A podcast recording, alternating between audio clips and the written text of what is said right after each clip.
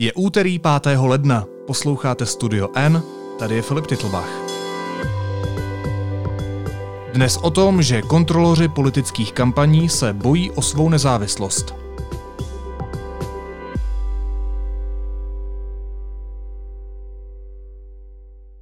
Není žádná chuť a ochota, ochota s náma komunikovat, tak, eh, tak eh, my jsme eh, pojali za důležité, aby věděli všichni, k čemu to směřuje, jaký je na to náš pohled, kam se ten, ten úřad ubírá a to tak vše. Jako jo. My chceme, aby to někdo jakoby vyřešil, kdo na něho může mít vliv, ale prostě my to nejsme, že jo. Nikdo mi teďka do práce nezasahuje, ale teoreticky by se to mohlo stát, uh, už tomu nebrání žádná interní směrnice úřadu. Nás zařazuje do, do stavu svých podřízených, kteří budeme poslouchat ho, jak co máme dělat, to prostě to je složitý, no.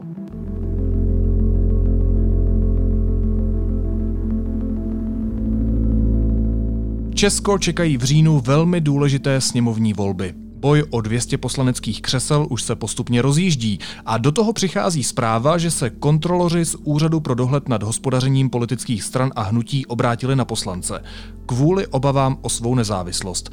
Předseda instituce podle nich její nezávislost omezil a stížil kontrolní činnost. Většinu pravomocí si podle členů úřadu vzal pod sebe. Jak to je, zjišťovaly naše politické reportérky Hanka Mazancová a Bára Janáková. Ahoj. Ahoj. Ahoj. Báro, jak konkrétně měl podle členů předseda Vojtěch Weiss omezit kontrolní činnost úřadu? On krátce před Vánocemi eh, vydal rozhodnutí, eh, které mění organizační řád a vlastně ruší společnou poradu. Na ní eh, členové kontrolního úřadu nebo členové úřadu pro dohled nad hospodaření politických stran a hnutí společně rozhodovali o tom, čím se budou zabývat a vlastně ta stanoviska formulovali všichni společně, že k jejich dosažení bylo potřeba čtyř hlasů. Nicméně právě pan Weiss, eh, tuším, že 17. nebo 18. prosince eh, vydal rozhodnutí s účinností k 23. prosinci, že tyto společné porady se ruší a tím pádem eh, veškerá rozhodovací pravomoc spadá právě pod něj. Jaké konkrétní pravomoce to jsou, které si pan Weiss převedl pod sebe? Přesně jak říkala Bára, ona ta společná porada s velkým S, eh, mimochodem, ono to skutečně bylo jako samostatný institut v tom organizačním řádu, tak eh, on to vlastně není jenom nějaký jako formální, formální orgán, ale eh, oni krom toho, že řešili třeba jako podněty veřejnosti, tak ale řešili nebo projednávali třeba i protokoly o, o kontrolách a řešili taky to, jakým způsobem budou vyřizovat námitky těch jednotlivých, jednotlivých politických subjektů. Takže uh, skutečně jako tam řešili, tam řešili zásadní věci a důležité bylo právě to, že tam byla potřeba uh, té schody nebo toho koncenzu minimálně těch čtyř hlasů, jak říkala Bára. Co vám říkali členové, kteří se na to jednání předsedy stěžovali, když jste s nimi mluvili? Například kontrolor František Sivera uh, zmínil, že uh, vlastně dohoda s předsedou úplně nebyla možná, a, protože a, s nimi dlouhodobě nekomunikuje, o tom jsme už taky v minulosti psali. Kdo zná způsob komunikace s panem předsedou, tak ví, že to úplně zbytečný, jo, protože e, jako zavolat mu a říct mu něco, tak on vás bude chvíli poslouchat a pak vám, pak vám řekne to samé, co bylo. Jo. Neskoušeli jsme to takhle. Jo. My jsme se o tom pobavili stůl, protože od něho jakoby není žádná chuť a ochota, ochota s náma komunikovat, tak, eh, tak eh, my jsme eh, pojali za důležité, aby věděli všichni, k čemu to směřuje, jaký je na to náš pohled, kam se ten, ten úřad ubírá a to tak vše. Jako jo. My chceme, aby to někdo, někdo jakoby vyřešil kdo na něho může mít vliv, ale prostě my to nejsme, že jo. Na těch poradách, které oni sami si vymysleli, které oni si zavedli, tak uh, se formulovalo to společné stanovisko a byla to pro ně i nějaká možnost si ten názor uh, utřídit. A jim uh, vadí, že uh, jakoby úřad, který má být nezávislý a který si k tomu nastavil pravidla, teďka jedná proti ním. Nás zařazuje do, do stavu svých podřízených, kteří budeme poslouchat ho, jak co máme dělat a to prostě to je složitý, jo. To, on prostě na jednu stranu řekne, že, že prostě dohledová činnost ho nezajímá, na druhou stranu, když něco ubírá a my něco potřebujeme, aby se posunulo, tak on cestou zaměstnanců úřadu nám dá znát, že se to tak dělat nebude. Jo. To, znamená, to je, to je strašně těžká komunikace. Jo, to. Jeho kolega uh, Jiří Navrátil si naopak zase stěžoval, že jakoby nechce vést otevřenou válku proti řediteli, ale nezbývá jim nic jiného, než se obrátit na zákonodárce, aby právě vytříbili ty, uh, tu jejich roli, aby vytříbili jejich povinnosti v zákoně, aby prostě uh, přesně definovali, co mají dělat, co pod ně spadá, jaké mají kompetence. Já teď jakoby mám rozjeté své kontroly, pokračuju v nich, nikdo mi nebrání, aby v těch kontrolách pokračoval, mm. nebo nikdo mi teďka do práce nezasahuje, ale teoreticky by se to mohlo stát, uh, už tomu nebrání žádná interní směrnice úřadu. Komu všemu, eh, kromě poslanců, jak jsem říkal v úvodu, přišel od nich ten dopis, ve kterém si na pana předsedu stěžovali? Ten dopis obdrželi poslanci eh, z kontrolního výboru a pak taky eh, z mandátového a imunitního výboru poslanecké sněmovny. A eh, kromě toho ho obdrželi i senátoři, a to znovu vlastně z toho mandátového a imunitního výboru. A ještě kromě toho ho členové úřadu poslali vlastně šéfům obou komor parlamentu, tedy sněmovny i senátu. A mimo to ho zaslali nějaký, řekněme, jako překlad, zaslali i do protikorupční skupiny Rady Evropy s názvem Greco, protože právě po té, co jsme se, co se Česká republika stala, stala členem Greco, tak jsme přijali závazek, že tento, eh, tento nezávislý úřad, který by tu politickou soutěž nebo kampaň eh, kontroloval, takže, takže ho zřídíme. Dobře, tak to jsme probrali jednu stranu a pojďme si říct, co říká ta druhá. V tomto případě, co říká předseda úřadu pan Weiss, na kterého se právě členové úřadu stěžují. Pan Weiss neříká vůbec nic, protože nebere nikomu telefony, ale napsal nám písemné stanovisko poměrně rozsáhle, které nám poslal prostřednictvím svém eh, mluvčí eh, Luizy Divišové.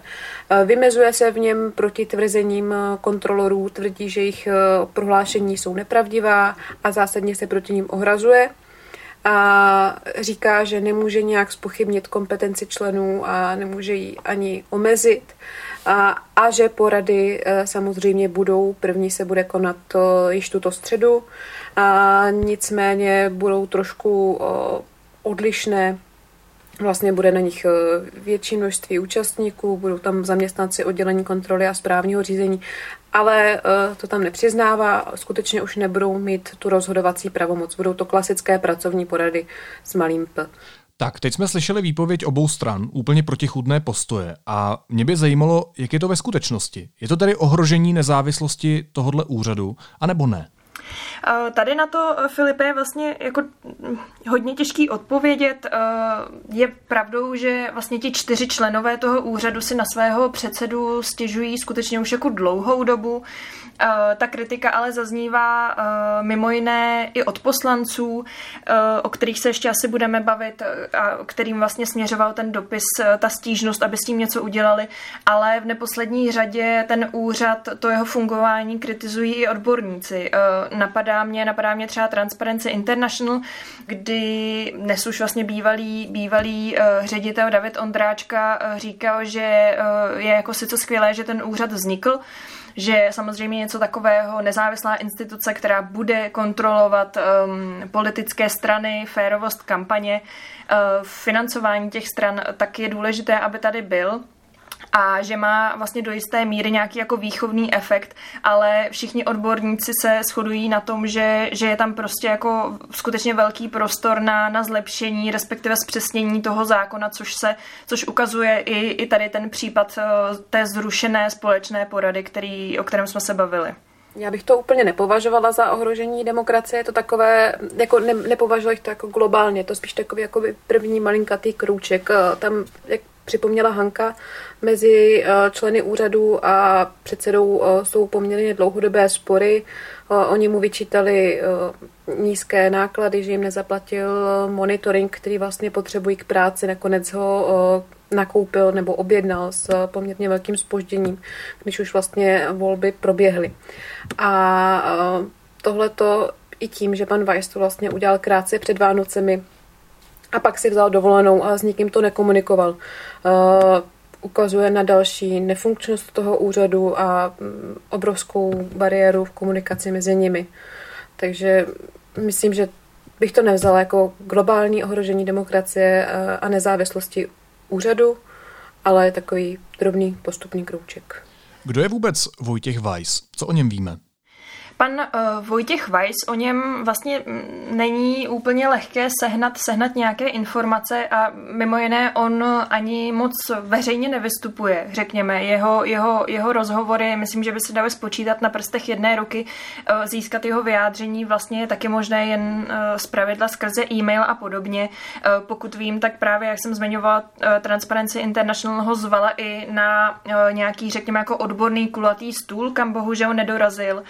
Eh, ale když se podíváme na jeho životopis, který je uvedený přímo na stránkách eh, úřadu, kontrolního úřadu, tak tam se vlastně můžeme dočíst, že on vystudoval právnickou eh, fakultu v Brně, potom působil na ministerstvu vnitra, chvíli byl advokátním koncipientem a pak působil v poslanecké sněmovně, nejprve jako poradce rozpočtového výboru a později jako tajemník zemědělského výboru. Pak eh, nějakou, nějakou dobu uh, uvádí pan Weiss, že uh, pracoval na státním pozemkovém úřadu. Poté byl jeden rok na správě železniční dopravní cesty, působil tam, působil tam jako podnikový právník a právě 1. ledna se stal předsedou Úřadu pro dohled nad hospodařením politických stran a hnutí. Já bych ještě dodala, že v minulosti si například nadační fond proti korupci stěžoval, že pan Weiss je silně spjatý se sociální demokracií, kdy za ně několikrát kandidoval, byl jejich nominantem do státního pozemkového úřadu, ostatně sociální demokracie ho nominovala i do toho úřadu pro, to, pro do toho UDH PSH a úřadu pro dohled nad hospodařením politických stran a hnutí a tím pádem měli strach o jeho nezávislost a nestranost. Um, když už si zmínila zkrátku toho úřadu, já ji nedokážu zopakovat, ale je to úřad pro dohled nad hospodařením politických stran a hnutí. Co vůbec tenhle úřad dělá a nakolik bude důležitý právě teď, v tom volebním roce, kdy nás čekají velmi důležité sněmovní volby? Úřad kontroluje e, financování kampaní, takže před volbami, když jsou nějak vyhlášeny volby, tak oni si rozhodí, kdo bude sledovat jaké strany, pořídí si e, mediální monitoring, e, respektive monitoring reklamy od Nozen Atmosphere, který jim řekne, kdy byly jaké plochy. Tím pádem oni pak můžou kontrolovat, jestli částky, které strany vykazují, jsou adekvátní, jestli si třeba náklady nekrátí, aby se vešly do toho limitu stanoveného na volby, jestli nezatajují nějaké Eh, dárce a sponzory. Prostě kontrolují financování kampaně, jestli je v pořádku. No a ta druhá část otázky, to znamená, nakolik je zrovna v téhle volební době tenhle úřad důležitý? Důležitý určitě je, protože jak vlastně tady pořád dokola eh, opakujeme, tak je to vlastně poprvé, kdy, kdy tu kampaň, tu vůbec jako férovost té soutěže eh, kontroluje skutečně jako nezávislý úřad, protože je to právě tenhle ten kontrolní úřad, který eh, má vlastně v pravomoci vůbec, když tedy zjistí, že, že došlo k nějakému, k nějaké nekalosti, tak on vlastně zahájí to přestupkové řízení a sám může ukládat případně správní pokuty a s ohledem na to, že vlastně už v minulosti jsme byli svědky, že eh, kontroloři z tohle úřadu eh, už několikrát eh, tu pokutu, tu pokutu uložili, tak vlastně už jenom tohle dokazuje, že, že ta jejich práce nejenže má smysl, ale že je skutečně potřeba.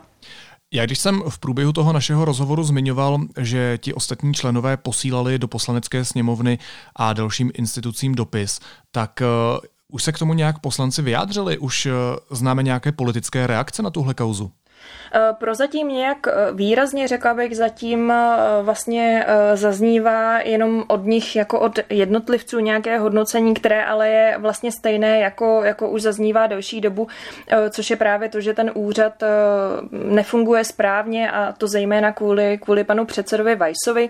Mandátový a imunitní výbor bude jednat zítra, to je ve středu, ale jestli se, jestli se ten dopis nebo ta stížnost na program jednání dostane, vlastně není zatím jasné, protože ten dopis přeci jen přišel v pondělí eh, kolem poledne.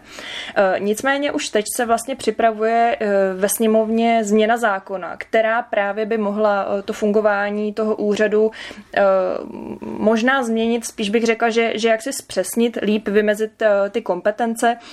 A my jsme například mluvili s pirátským poslancem Lukášem Černohorským, který tu změnu chystanou, kterou kterou konzultuje s protikorupční organizací rekonstrukce státu mimo jiné, tak jí popsal tak, že to fungování kontrolního úřadu by se vlastně mělo přiblížit nějakému fungování kolegia nejvyššího kontrolního úřadu. Možná ještě poslední otázka, taková obecnější, uh, abych si to dokázal zařadit do kontextu toho, co kolem sebe v posledních letech pozorujeme. Je tohle podle vás další z řady útoků na české nezávislé instituce, anebo tuhle kauzu vnímáte um, jinak, specificky?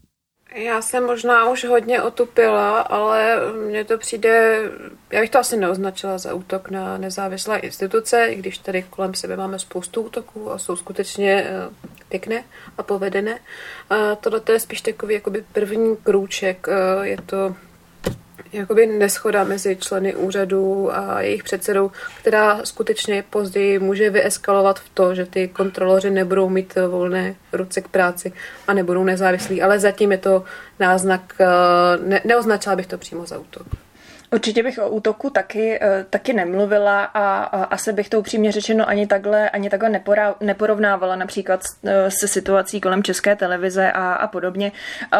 Pro mě osobně to um, možná vlastně ilustruje to, že uh, byť jsme tedy dostali nějakému tomu závazku, tedy to, že zřídíme úřad, který bude kontrolovat eh, nezávisle eh, politickou kampaň, politickou soutěž, tak eh, byť jsme tomuhle dostali, tak vlastně se ukazuje, že, že možná ten náš zákon je vlastně nedokonalý a že, že zase možná vzniknul horkou jehlou, nevím, netuším. Končíme slovem nevím, to mám nejradši, říkají politické reportérky deníku N. Hanka Mazancová a Bára Janáková. Moc oběma děkuju. Ahoj. Díky moc, ahoj. A teď už jsou na řadě zprávy, které by vás dneska neměly minout. Britská mutace koronaviru se už potvrdila také na Slovensku. Oznámil to tamní ministr zdravotnictví Marek Krajčí. Britský premiér Boris Johnson nařídil lockdown pro Anglii, která má trvat do poloviny února. Možnost vycházet bude omezená. Zavřou se i dosud fungující základní a střední školy. Převod 10 miliard korun z rozpočtové rezervy zpět na obranu se zadrhl. Ministerstvo financí není připraveno to udělat. Do konce ledna to ale bude, ujišťují ministři. Očkování proti COVID-19 u praktických lékařů lze podle pojišťovny VZP očekávat nejdříve v březnu. Do té doby se bude očkovat centrálně v nemocnicích. A ministerstvo zdravotnictví zatím odmítá sdělit, kolik lidí už v Česku dostalo vakcínu proti koronaviru. Údaj zveřejní na tiskové konferenci a pak vždy pouze jednou týdně. Jiná čísla přitom aktualizuje denně na webu.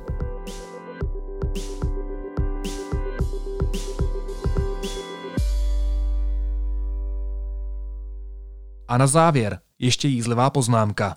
Česká republika je podle počtu nových případů koronaviru za týden na milion obyvatel nejhorší na světě.